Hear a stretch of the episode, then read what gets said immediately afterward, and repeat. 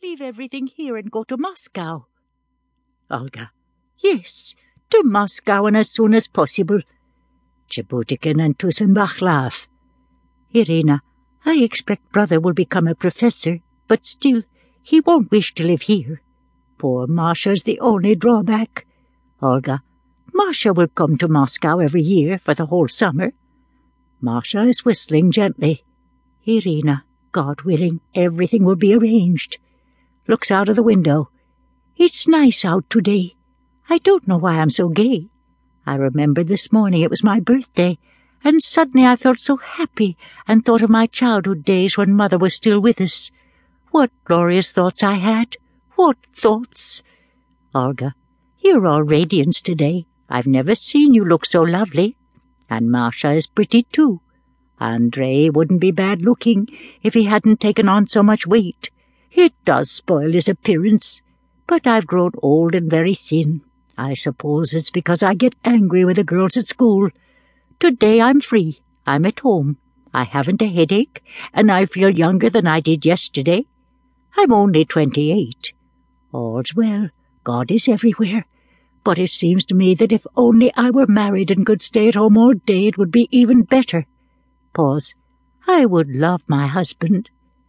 Tusenbach to Solyony. I'm tired of listening to your rot. Entering the sitting room.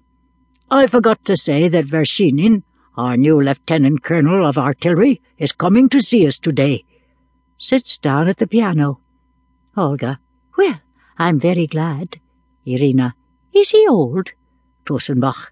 Not very. Forty or forty-five at the most. Plays softly. He seems rather a good sort. He's certainly no fool, only he likes to hear himself talk. Irina. Is he interesting? Tusenbach. Oh, he's all right. But there's his wife, his mother-in-law, and two daughters. This is his second wife. He pays visits and tells everybody that he has a wife and two daughters. He'll tell you so, too, when he comes here. His wife is half-witted. She wears her hair in a braid down her back and talks a blue streak.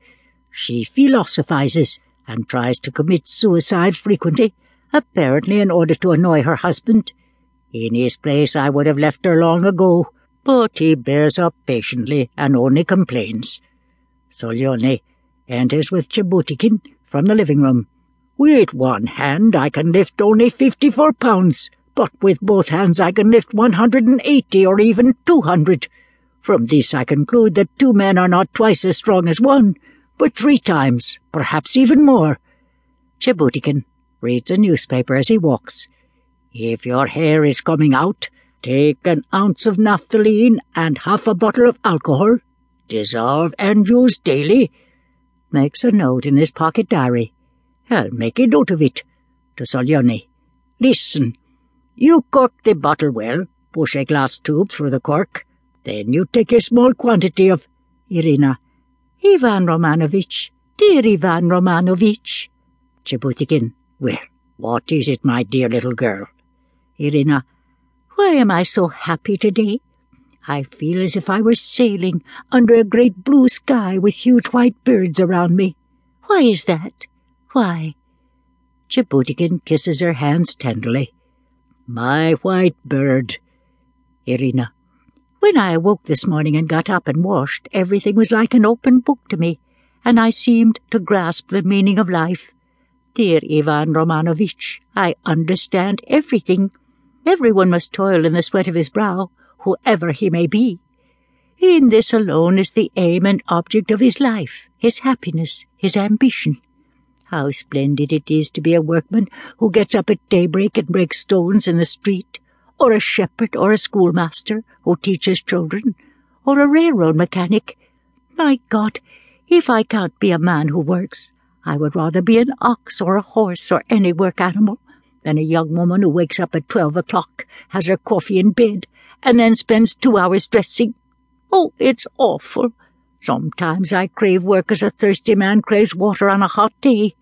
And if I don't get up early in the future and work, Ivan Romanovitch, then you may refuse me your friendship.